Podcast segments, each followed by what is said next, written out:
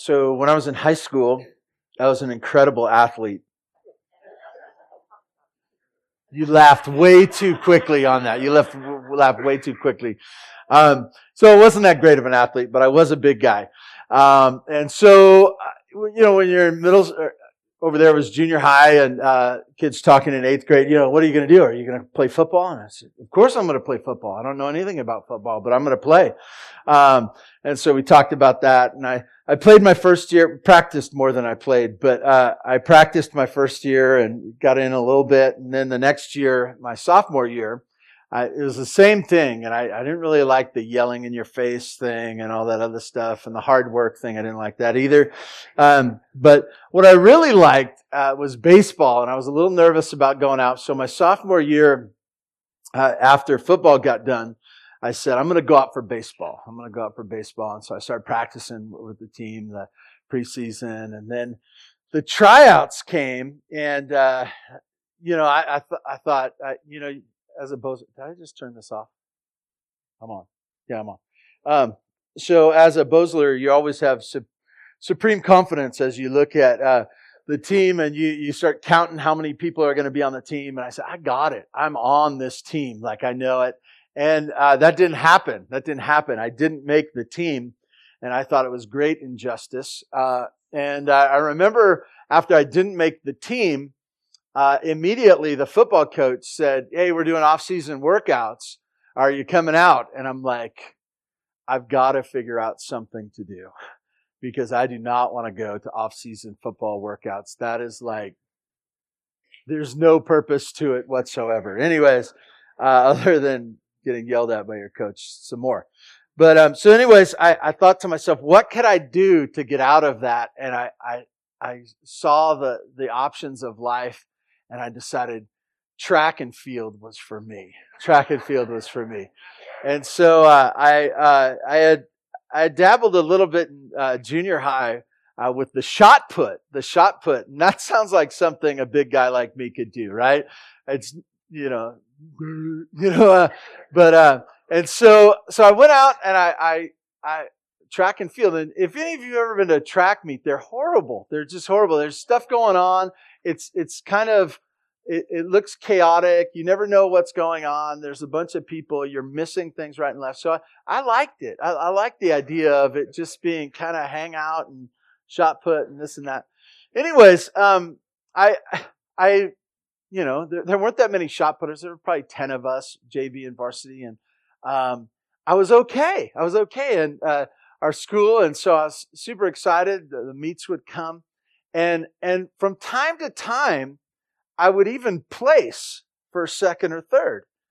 And, and there's this funny thing that I would do, um, in Santa Barbara, it, it, was like a small step up from Tehachapi, a small step up. They had the, the Santa Barbara New, News Press, the Santa Barbara News Press. And it, you, you could go to the sports section and you could look at the, uh, the scoreboard or the box scores from everything and you could go to the track and field and you could go to the shot put in the track and field and from the meet and you could find my name, Bozeler, third place.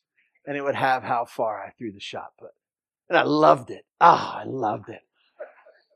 You, you, know, it was about, it was smaller than like the stocks uh, section of the, you know, how that one line is, is smaller than that. But it was like, that's my name. Out of it got in the paper, got in the paper, the Santa Barbara News Press. Whoa, they thought I was important. Um, maybe some of you have experienced something like that where you've loved the idea that you were acknowledged as great in some way, that you were acknowledged. It, there were a couple of times it was first place, but most of the time it was second and third for me, okay? But that, that idea that you saw your name in the midst of things as something to be acknowledged or something like that. This morning we're going to talk about this, and we're really going to talk about it this week, not next week, but the week following as well. I want to tell you also what's going on next week. Super exciting. Brandon Kirby's going to be here, our associate pastor. He's flying in from Rome just to see us. Uh, uh, but most of you know the story there. He has a, a daughter that's had some uh, severe health concerns, and they've been over in Rome, and he's going to be sharing with us, Lord willing, this week and uh, next week actually. And uh, so uh, it's going to be a huge blessing for us to see him again and lay eyes on him, be able to touch him, and uh, so he's going to share with us next week. So that's next week, and then the following week we're going to talk kind of do part two of this, kind of make that transition. And then the following week, uh, it's pretty exciting too. Uh, Kent Schlecht is going to be here. Uh, he's got some ideas and thoughts and plans, and God's uh, uh, given him some uh, exciting things that he wants to start a church in Bakersfield. And so he's going to be sharing with us that day. And then the following Sunday's Easter. So gr- great stuff coming up. you're going to want to be here to hear all those things and be a part of that. Open up your Bibles to Philippians chapter 2, and we're going to be looking at God's Word today. Um, I was thinking this morning as I was looking back, uh, so, some of you wonder what I'm doing up here in front when I look back. I just love to see your faces. I just love to see your faces. And um, you are good looking, but that's not the reason why. Uh, I love to see people who are needy uh, you thought it was a good idea to come to church today. You thought it was necessary for you. And it is. It is. I fear for the ones who say, I don't need this. I fear for them. Um, because maybe you can make it through today, but there's stuff in the future uh, that's going to knock you and knock you for a loop. And the body of Christ meeting, you say, I want to be there. I want to be with them. I want to uh, hear from them. I want them to hear from me. I want to sing with them uh, I want to encourage them. And so it's encouraging to me to see your faces here in a day like today.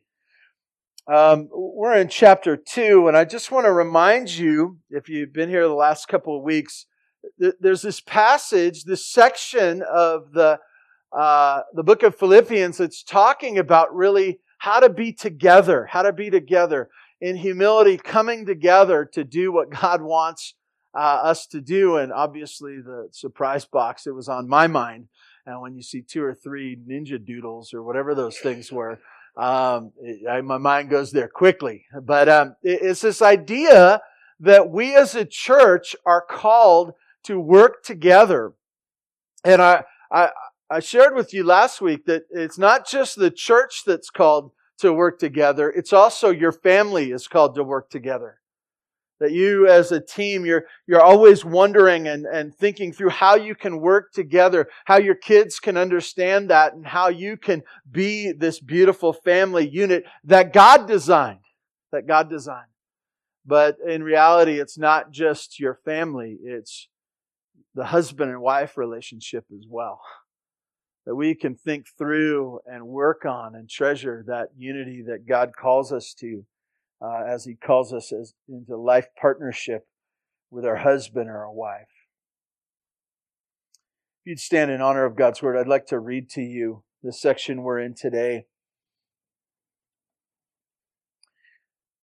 Chapter 2, starting at verse 1, says this So if there is any encouragement in Christ, any comfort from love, any participation in the Spirit, any affection and sympathy, Complete my joy by being of the same mind, having the same love, being in full accord and of one mind.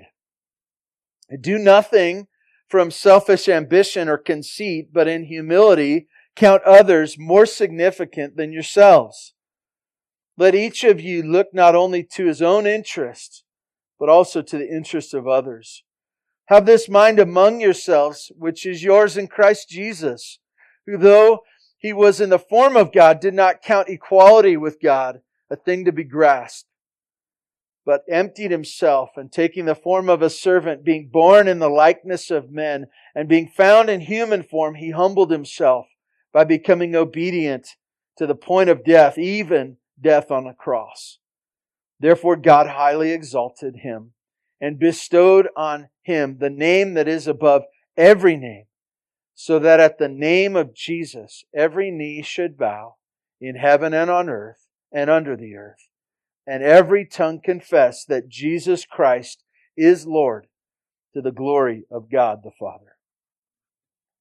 God, thank you for your word. Uh, it's thrilling to read and to understand. And Lord, we ask that your Spirit, uh, Holy Spirit that inspired this word would also uh, teach us now and mark us and change us.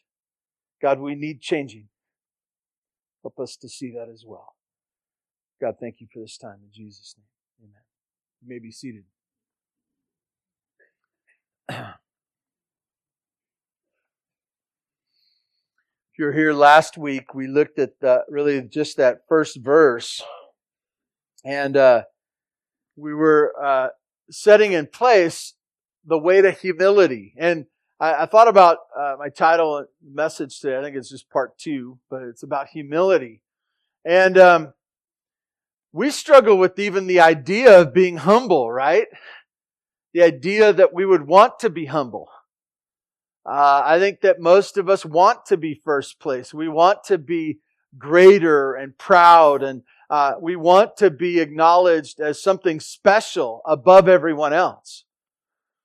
And uh, yet, this section has this idea of, at the end of chapter one, of striving side by side and then the beginning of chapter 2 that uh, it's setting in place this idea that it's good to be united with one another, as we're going to see today. And there's a picture of that in Christ, that he humbled himself. It's an amazing thing that the, the King of Kings humbled himself. We're going to look at that uh, in the weeks to come. And so, for us here this morning, just to be reminded that humility is a good thing. It's a good thing. Unfortunately, that word uh, humility is uh, connected with the word humiliation, right? Uh, and humiliation uh, in the scripture isn't just the idea of being embarrassed, but it's being brought down to the proper place. Uh, exalted for man is a bad deal because that's not accurate. We should be humble. We should be humbled. And uh, the events of life and the scripture is calling us to seek humility. And so, how do we get there? Well, last week we looked at that we would treasure the work of Christ in our lives. Treasure it. And as you read that first verse, you, you realize that he's saying, think about it. Think about the riches that you have in Christ. It's good for you to think often about where you could have been, uh, but because of Jesus Christ, where you are and the situation that you're in that you're a child of God when you should have been out on the streets spiritually, that you should have been left to yourself, that you should have been lost in your sins, even as we sang today. But that double cure, right? That He gave us something that we did not uh, deserve. And so, as we consider first that we would be these people who treasure the work of Christ. Um, I know Zach gets kind of hung up on the same type songs over and over again. If you would see all the songs that we sing, they're very, uh, most of them are talking about the grace of God found in the cross, that we are sinners and that we needed a Savior and the great work of Jesus and what he, they're, they're all centered, almost all of them are centered just on this picture that, uh, of our salvation. And there's a reason for that because it's good for us. It's good for us to dwell on that. Um, we're not celebrating the goodness of man when we come here uh, Sunday morning. We are celebrating, we are worshiping the God who had the plan to send his son Jesus to die on our behalf. And the reason we keep going back to that over and over again is because it's at the center of our lives. And it's helpful for us to get that proper perspective of who we are and where we need to be. And it's, it's energizing as we think through our day. Uh, it keeps us in that proper spot that we would not become proud and selfish. Um, as we see our passage this morning, and we're, we're not uh, going to make much progress, um, we will make progress because it's the Word of God, but we won't get very far, okay? Um, you see, uh, in chapter 2, verse 2, he says, Complete my joy. Complete my joy. Uh, those of you who have been studying the book of Philippians with us, you realize joy is a, a big word. It's an important word. It comes up over and over again. In fact, uh, Paul, as he had shared the gospel on one of his missionary journeys, actually two of them, uh, he had gone to Philippi. He had encouraged them, and people had come to faith, and there began a church there in Philippi that he's now writing to, probably 11 years later after his first visit. Um, he now says, uh, he talks about his joy being complete. That may sound kind of uh, weird because you, you think about, you know, why Paul, you know, why, why didn't you have complete joy? Uh, why do you need something from me? What, what, what is it that I'm completing? It, it shouldn't be connected. Your joy shouldn't be connected with anything I can do. Um, in fact, uh, you see prior in chapter 1 that simply their faith that they had come to know Christ and it was joy for him. It was joy. Um, I want you to picture this, and and uh, Paul's something special. He's not like us. Um, he's an apostle. He's an apostle. Uh, he's not. Uh, when he went on his missionary journeys, when he preached, and when he wrote, when he wrote the Word of God, that was a special message that God gave to him. There was a special uh, relationship, unique relationship that others didn't have. There were others who were apostles as well, but we're, we're not apostles here today, at least not in the way that Paul was. Okay. So, but but this is this is interesting. So Paul's uh, in Rome under house arrest, and he's talking about how he has joy just that the gospel's going out. But now he says he's calling on them to complete his joy. And, let's think about that for a moment. Uh, what he's going to talk about is he's going to talk about the unity of, of the church working together.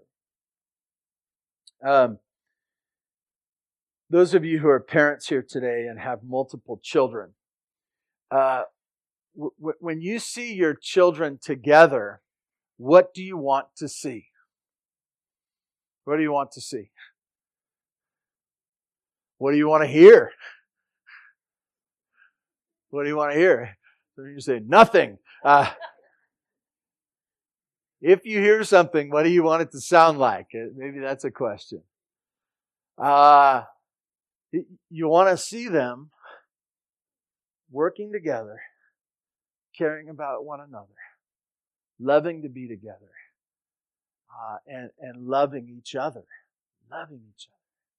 That's what you want to see. And so, as Paul, an investor of the gospel, right? He's an investor. Like, not, you know, but he went and he gave and he suffered for them, for them. And and as it was in relationship with God, he was an apostle. He knew he was supposed to go there.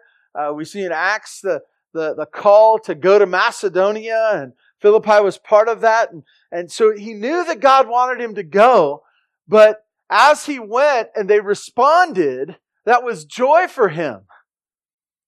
But this joy, this greater joy, or this fulfillment of joy, this completion of joy, was that it had lasting effects to draw their hearts together. And I want to tell you that there was this, apost- we'll call it apostolic joy, okay? Um, and, and this is how this works. Uh, Paul is, is kind of saying, he says, uh, I want to see you. I want to hear that you're together. I want to see that you're together. Make my joy complete. He's saying, this will be God's joy. This will bring smile to the, to the face of God. That this is what God saved you for, is that you would be united. And me, as God's representative, his apostle, my heart will be thrilled alongside of God's. And I'll tell you this, as a pastor, not an uh, apostle, this is what thrills my heart as well.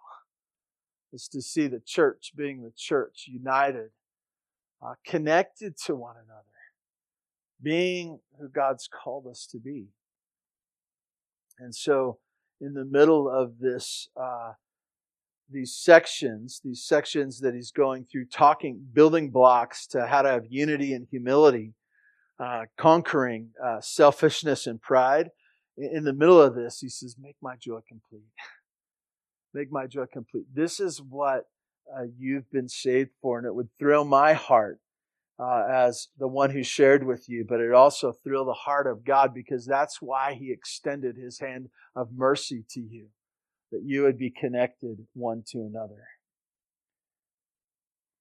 It's interesting, these first couple of chapters have really been a joy shift for us from self to service. We're going to continue that shift. Um, if, if I asked you what would bring joy to your life or happiness, most of us real quickly would start listing out things to be changed. I'd get this. Somebody would be nice to me. My kids would quit crabbing all the time, you know. Uh, there, there'd be some obedience. Like, like you could list out real quickly what would bring you joy.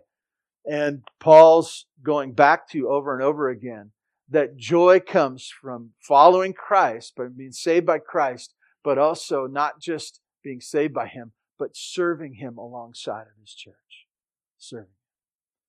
And so, um, as I think about this, uh, this section, this section I shared a little bit last week. Now, what a thrilling section for us as a church because he's warning us, uh, as he warned the church at Philippi, this is a danger for you. Uh, he probably had heard of some um, isolation one from another. Uh, he had probably heard of some selfishness in the church and maybe some factions or uh, some people separating from one another and say, I don't need you. Uh, and so he wanted to send them a message from God that uh, drew them back together where they needed to be. Uh, and even if they had a semblance of that, it must have been a danger uh, for them, as it is a danger for us this morning. Um, I, you know, I lived in a couple of different places. I'm not well traveled, but Tehachapi, most people live in Tehachapi because they wanted to do what they wanted to do. They had some idea that said, you know, I'm tired of being around people. Yeah, I'm tired of being around people. I can't stand, like, some of us, let's be honest. Uh, some of you get mad at people you don't even know. You're never even going to talk to them. You get stuck on the 405 freeway or something like that, and you're you're mad. You you're watching the blue car go two miles an hour past you. I, I can't stand that person right there because they're on the road the same time I am. You know, uh, Tehachapi, we're a, we're a group of people that have been drawn uh, to a place where they can have what they want to have. I want to encourage you, that might be true out there, but in here, with our significant relationship with Jesus, it should be different. Should be different. Um, let's get to the Word of God. So he's got this joy that he's calling on them. He says, Complete my joy. Last week I talked about that these uh, three sections, verse 1, verse 2, and then 3 and 4, are, are really four line sections, almost poetic, okay? Uh, and there's some, uh, I, I, warned you last week. Today we're going to talk about chiastic structure in the Greek language. That's all I know. Um, anyways, it's, uh, it's a first line that's identical or the same idea as the, the fourth line with the second line and the third line being similar as well, being kind of subservient to the, the first line, the first theme. And it, it's the idea of repeating itself for emphasis. Okay, uh, especially in the Old Testament, there's there's greater pictures of this chiastic structure where it starts and stops at the same idea, and then uh, it keeps building lines, line upon line. Uh, I just want to tell you that's there for emphasis. Uh, it's hard for us to see in the English language, but um, you know, to see these as these four lines. And so there is really, a, um, you know, a, a structure, an outline for this passage. Last week we looked the treasuring the work of Christ, encouragement in Christ, comfort from His love, and affection and sympathy. We, we looked at those. And now, this week, we look at uh, these four points the the unity of our mind, the unity of love, and then unity of being full or harmonious, and then once again, unity of the mind. Okay? And then we'll dabble in that last or that next four line section today and then pick it up again in two weeks. We need to treasure unity uh, among believers. Treasure unity among believers. And uh, once again, treasure unity among believers because this is what God's designed us to be. And then when you think in terms of your family, you need to treasure unity in your family and then treasure unity in your marriage. I think that this idea, and the, the reason I say treasure, it's the idea of valuing, right? Uh, do, you, do you value everything at your home? No, you don't. Some things are in the attic that you thought were of value, but you haven't touched them in years.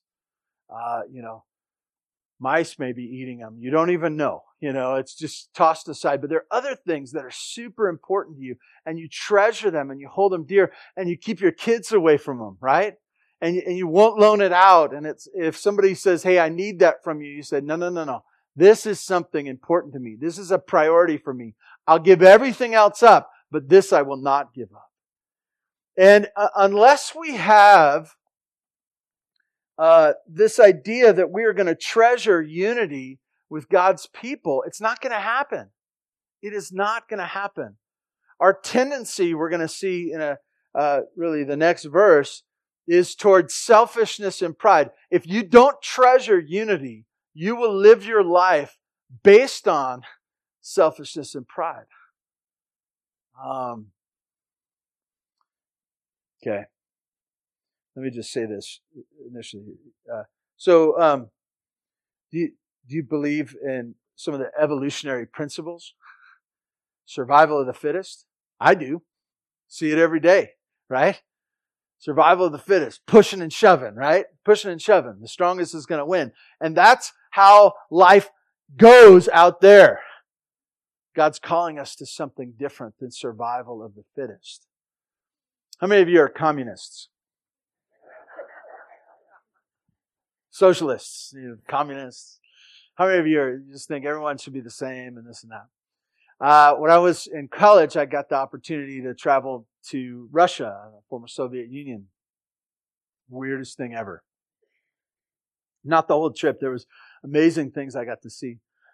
But uh, we would travel a lot on subways or on buses. And uh, you know, I'm from Southern California, a bit of a loudmouth. I'm in college, young man. You, you can picture the whole deal. Um, and so we're traveling, and and uh, in the parts we were in, the the buses and subways, I mean, they were packing it on. It was third world packing it on. You know how that goes. And uh, I was good at it too. You know, you just lower your shoulder and just keep pushing. And uh, you'd get on a bus or a, a subway or even a train, and you'd be packed on there. And it was the strangest thing. There would be, you know, 50 to 100 people in this car just packed in there. You're, you're standing like this, and nobody's talking. Nobody's talking. And it, it was creepy the first time, and I kind of, and then I, I didn't really notice what was so weird about it. And then after it happened a couple more times, I started asking, I asked our translator, why, why aren't they talking? Why is it silent? And he said, Oh, it's real simple because they're not sure who's listening. Uh, they, they think maybe the KGB's on there and they would say something that would be inappropriate and that they would somehow connect that they were doing something wrong. And then all of a sudden, uh, you know, something would be taken away from them, their freedom or something else, because they, they didn't trust them. They didn't trust them. And so their answer their answer was to stay separate, together but separate. I want to tell you, when I think of survival of the fittest, when I think of this picture that we don't trust anybody, uh, this is a danger for the church. He has called us to something different. And let's find it in His Word. And remember, as we, we look at this, this is based upon God's work in your life. If there's anything that God has done for you in His Son Jesus, if there's any benefit to that, and there certainly is, He says, then make my joy complete by doing this. Um, he, he says, verse 2 Com- complete my joy by being of the same mind, having the same love, being in full accord and of one mind. He speaks of this idea of unity of mind or being like minded. Now, couldn't be anything more un American than that, right? That we would think the same, that we would think the same. And, and most of us treasure our crazy ideas, right? Uh, and not just treasure them, but that we think that we have a better idea. I think I have a better idea about this than you. Um, it's interesting. We had, uh, forgive me for throwing firemen under the bus, but we had a, a fireman's kid uh, in the youth group one time, and we were talking, and I said something about uh, a fireman, and he says, "Oh, does he have a better idea?" Just out of nowhere, he said, "Does he have a better idea?" I said, "What do you mean?" And he says, "If he's a fireman, he's got a better idea." And I said, "About what?" And he said, "Everything, everything." Everything. Forgive me if you're a fireman here today. There's other occupations. It could be pastor, it could be contractor, whoever. Um, it's American to have your own ideas. In fact, you, we cherish the idea that I don't think like you and that you're wrong and I'm right. And uh, we, we like that idea. And now the Word of God is saying that we would be like minded, that we would think the same. Boy, that's a challenge. Uh, when you when you're in the church here, uh, sometimes it's interesting. Uh, I've thought about this. I've been a church planter before, and uh, websites and stuff out there in the interwebs and everything. Some of you have looked at our website and you've gone and you go, I'm going to figure out what these people are all about. And you know what we do sometimes when we go and we look at a church? We're looking for ways that we can disagree. You know, I, I need to hear their doctrinal statement because I want to figure out where they're wrong. I want to, you know, I want to hear that pastor because I want to figure out where he's wrong. I, I want to figure out how I can separate from them. What has God called us to? Unity. But wait, wait, wait. Does that mean that truth isn't unimportant? Is unimportant? We're just supposed to agree? No, not at all. Chances are this is what is happening uh, as he calls us to unity is that you're wrong. So am I. And so am I. That we give up both of our wrong ideas. And that he calls us to think differently. He calls us to his own thoughts. That Jesus has changed us. That we would embrace the way he thinks. The way scripture has called us to. You look at that first verse it's not about you. It's about what you have in Jesus. What you have in Jesus. And, and it carries on uh, from that, make my joy complete, being a, a same mind, being like minded. How do you do that? You give up your ideas, and I give up my ideas, and we replace them with God's truth, His message that will unite us, the message of Jesus. Think about that. How do we get unity? You know, the smartest guy wins. No, it's not the smartest guy. It's the single message, the single message of Jesus. I want to tell you that um, I hope we cherish that here. I hope we don't uh, disagree about the color of the carpet, the walls, what we have for fellowship time, when we have the church picnic, what we eat at the church picnic. Uh, I hope we don't disagree about any of those things. I hope we don't offend one another because we think a little bit differently or we vote a little bit differently or, you know, we drive a different car or we come from a different land and we, you know, we're city people or country people. I, I hope those aren't the disagreements. I hope those are set aside and we cherish our unity. We cherish it. We fight for it. I'm going to talk about that later, fighting for it. And how does that happen? How do we get to be like minded?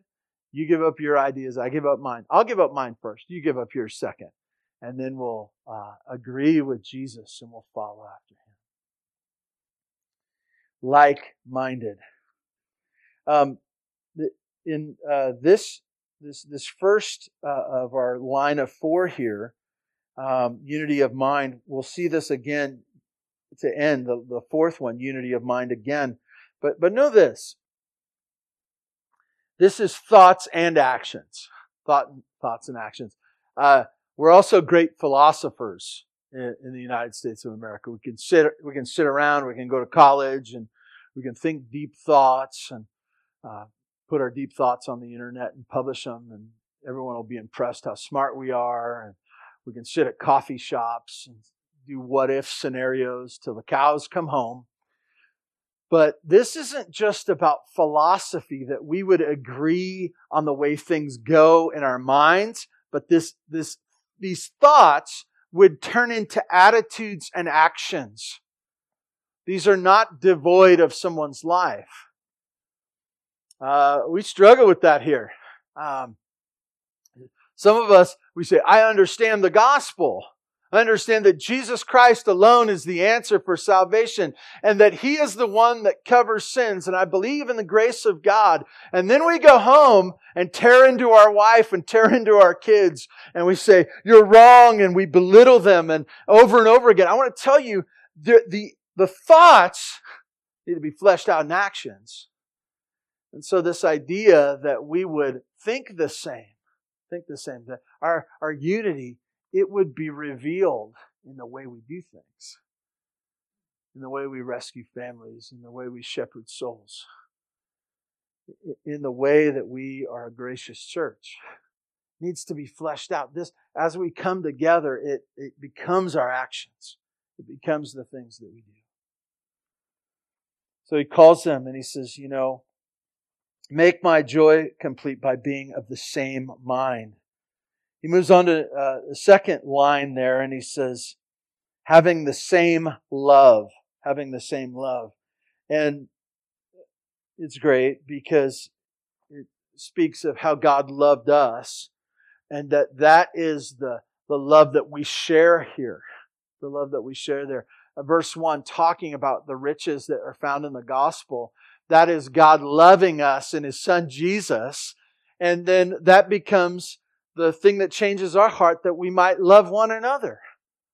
And I, I want to tell you, not just in, uh, it's a powerful thing. It's a powerful motivation for us um, that we love one another. Go back to that picture of a parent, your desires for your kids as they're together, as they're uh, talking with one another. Um, what do you wish for them? What do you wish for them? You wish um, that they would love one another, that they would love one another, and that their life uh, would be driven not by what they can get out of one another, not because uh, one makes the other feel awesome and they can be proud of who they are, but that they would truly love one another. And this is the picture or the glue, the powerful glue in the church that should keep us together is that God loved us in His Son Jesus. And now, out of that love, we truly love one another. Uh, what happens if we sin against one another? I say if, like it's a hypothetical thing. You know what's going to happen in the church? We're going to sin against each other. You're going to, you're, the, the struggles of your own heart, they're not going to be able to be contained just within yourself. You're going to sin against one another. You're going to say something unkind. You're going to do something unkind. You're going to let one another down. I want to tell you, uh, the unity that's found in the church is glued together because we have the same love. Not because one of us is, has a greater capacity to love than the other, but because We've experienced the gospel. God's love is in us and it equips us to now love, eh, supernaturally even, one another. That we can truly love one another. Our unity is not based upon um, anything other than what God has already done in us. And that, that continues to be fleshed out. So being of the same mind, and then he says of the same love, unity of love. And then the third line, uh, unity of being in full accord, full accord. Um, as we look at that, uh, and these two things kind of come together that love and now um, this this idea of being together harmonious in our mind one souled uh, really is the picture there um, not standing out as an individual it's interesting uh, zach told me a while back um, choir robes are kind of weird i'll just say that i'll make a judgment call on that if that's offensive to you let's let's not agree to separate on that. Okay, um, I we found we actually found this is so funny. Uh, we found in one of the files somewhere a pattern so you can make your own choir robes in the church here. So at one time somebody made a bunch of choir robes, and Zach, uh, I I was showing that to him and laughing, and he goes, "There is a purpose, you know." And I'm like, I can't imagine what that would be. Zach explain it to me, and he says, "Well." um, what you desire to do in a choir is that nobody would stand out. That, no, that, that you would, that, that your voices would be as one voice. That there would be nobody standing out, that you couldn't hear one voice over another. And so the idea of a choir robe is the same thing, that you couldn't see one above the other. Um, the, the picture here of being one souled or uh, of being in full accord is that not one individual is standing out because they're so much working together. Uh, that, that's an amazing picture. There, there's no home run hitters. It's just a team working together. It's not one person standing out to the side and doing their own thing because they're working together. They're one soul. That's hard, isn't it? Uh, it's hard in a, a family. It's hard in a marriage. It's, it's hard everyone to work together. Uh, some of us, you know, we wear the t-shirt that says, doesn't work well with others, doesn't play well with others, right? Do our own thing. I, I want to say, give that t-shirt up, right? Use it as a rag in the garage. Uh, but this idea of saying, I need to treasure the unity that we have.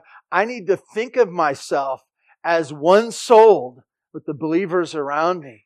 I, I, need to think about how I can work in harmony, that I wouldn't stand out. Uh, this is what God has saved me for. This is what would thrill Him as I live out, as I live out uh, that which He saved us for. And then once again, um, once again, that fourth line in the chiastic structure, um, and of one mind, one mind. What we see, and really this comes to conclusion in this section, is that we would be a, a church, not just a church, but like that we would consider in our own heart that that we would be gospel or we'd have a gospel oriented life.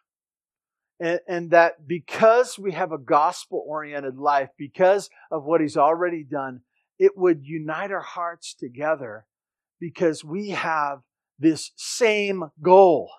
We have the same goal. The same singular goal or most important goal. Yeah, we're, we're all different. Yeah, of course we have uh, this idea, this identity that's other than this. But the most important is Jesus Christ and what he did for us, and that unites us together. Um, we we do this all the time. We do this in our minds when we we get offended, or when something comes up that we don't like, or you know we have a limited amount of money and we're not sure what to do. We ask the question, is this a big deal. Do I need to make a big deal out of this? Is this a reason to separate? Is this a reason to take a step back and push away? And I want to encourage you. I want to encourage you because of what Christ has done in your life, that you would see unity and treasuring that as a big deal for you. That you would look at this church and as you get offended, or maybe as I've offended you or overlooked you or or vice versa, or any of those things that we would say, it's too important. It's the church. It's too important. Uh, this is what Jesus saved us for. I, I want to be a part of that making joy complete, right? I, I want to live out why Christ died for me and how he saved me and what he saved me for. I want to be unified with his people. As I think about this, um, I'll just breeze through this this second section, but uh, before we move on, I, I want to tell you that um, we uh, we we usually celebrate that separate awesomeness that we can accomplish, right? We we say I, I like to do my own thing. We celebrate it. I want to tell you, maybe you should give that up. Maybe you should ask yourself some questions like, uh, can you live without believers? Can you live without believers? God never intended you to. Group of people in our world today that say, I don't need to be a part of a church. Yes, you do. The New Testament, they needed to be.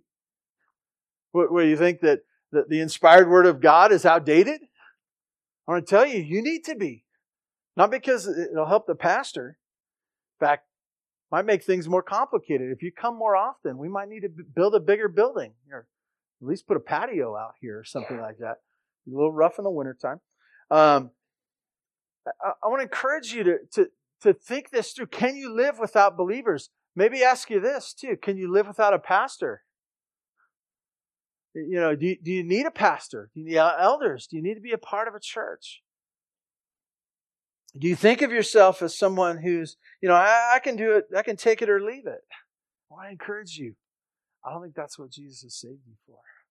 I don't think that that in keeping with the riches that He's blessed you with. And I think it's a danger for you, just as it was a danger uh, for the church at Philippi. I'm going to ask you, why should you come to church? Like the music, like the surprise box, you're too old for the surprise box. And if I had you sit down on stage, it would take you too long to get up, right? Yeah. You notice I sit in a chair. Uh, uh, you know, as, as you think about it, why should you come to church? Because I'm a part of it. I'm a part of it. And there's someone that I need to encourage today. There's someone that, that I need to be united with. There's, there's a connection that I need to make today. Why, why should I go to Bible study? Well, it may not be your cup of tea, but maybe it's for someone else that you would go and, and be a part of. Why should your, your kids go to the youth ministry and, and, and participate in that, in the kids' programs here? Why? Why? Because this is what He's called us to.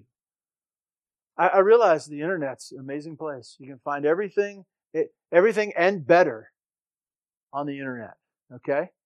Apart from the unity that you can find with believers, real flesh and blood. I want to encourage you um, that we are called to be together. Real briefly, real briefly, I just want to read to you this passage. This is the next passage, okay? This is the next, and it, it continues to get more practical or more hands on. Uh, what does it say in verse 3? Do nothing from selfish ambition or conceit. What is that? Selfishness and pride, right? That's what that is. What is selfishness and pride? It's the greatest motivation on the face of the earth. Did you know that? How, how do they motivate you in your job?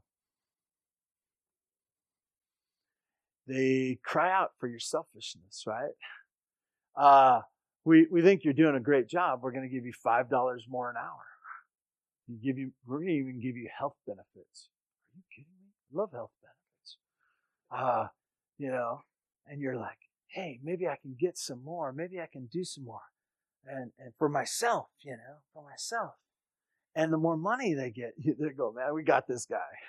Just give him more money and it, we, we got him because his selfishness is driving him. And some of you say, well, they didn't pay me that well. Maybe they gave you a shirt that had your name on it, right? You go, man, that's me. I'm a, you know, I'm something. I, I, you know, they're, they're not paying me that well, but I'm something. I'm, I'm the vice president in charge of repairs, you know? Uh, you know, th- there's this idea that they're, they're, they're playing to one or the other, right? Your selfishness or your pride. It's great motivation. And you look at this and it says, do nothing from selfish motivation or, uh, and this idea of vain conceit or the, the, why? Why should we do that? Because God's got a different way. What is his different way? It's humility. It's humility. And he says, count others more significant than yourselves. As you look around the church, you just say, who's the most important person? It's not me. It's others. Others are more important than me. When you, when you go home and you're with your family and you say, you know, somebody should do this. Who should do it? Well, the servant should do it, right?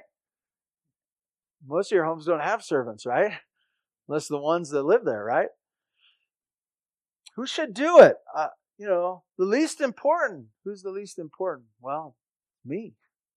I need to consider others better than myself. In your marriage, in your marriage, you say, well, you know, what's a reason to get married? I, I just decided this would be best for me.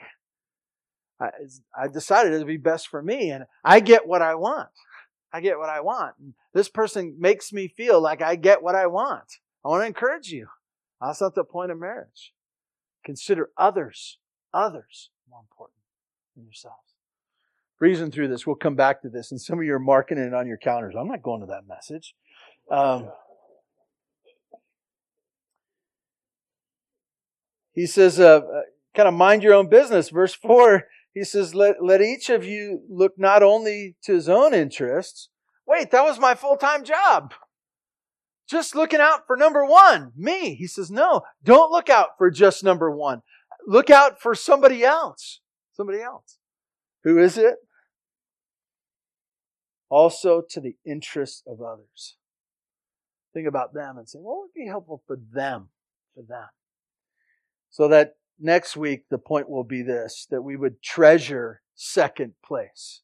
You treasure second place. And when you treasure second place, you know what you do? You survey the room, you survey the room, and you go, How can I get to second place? How can I find second place?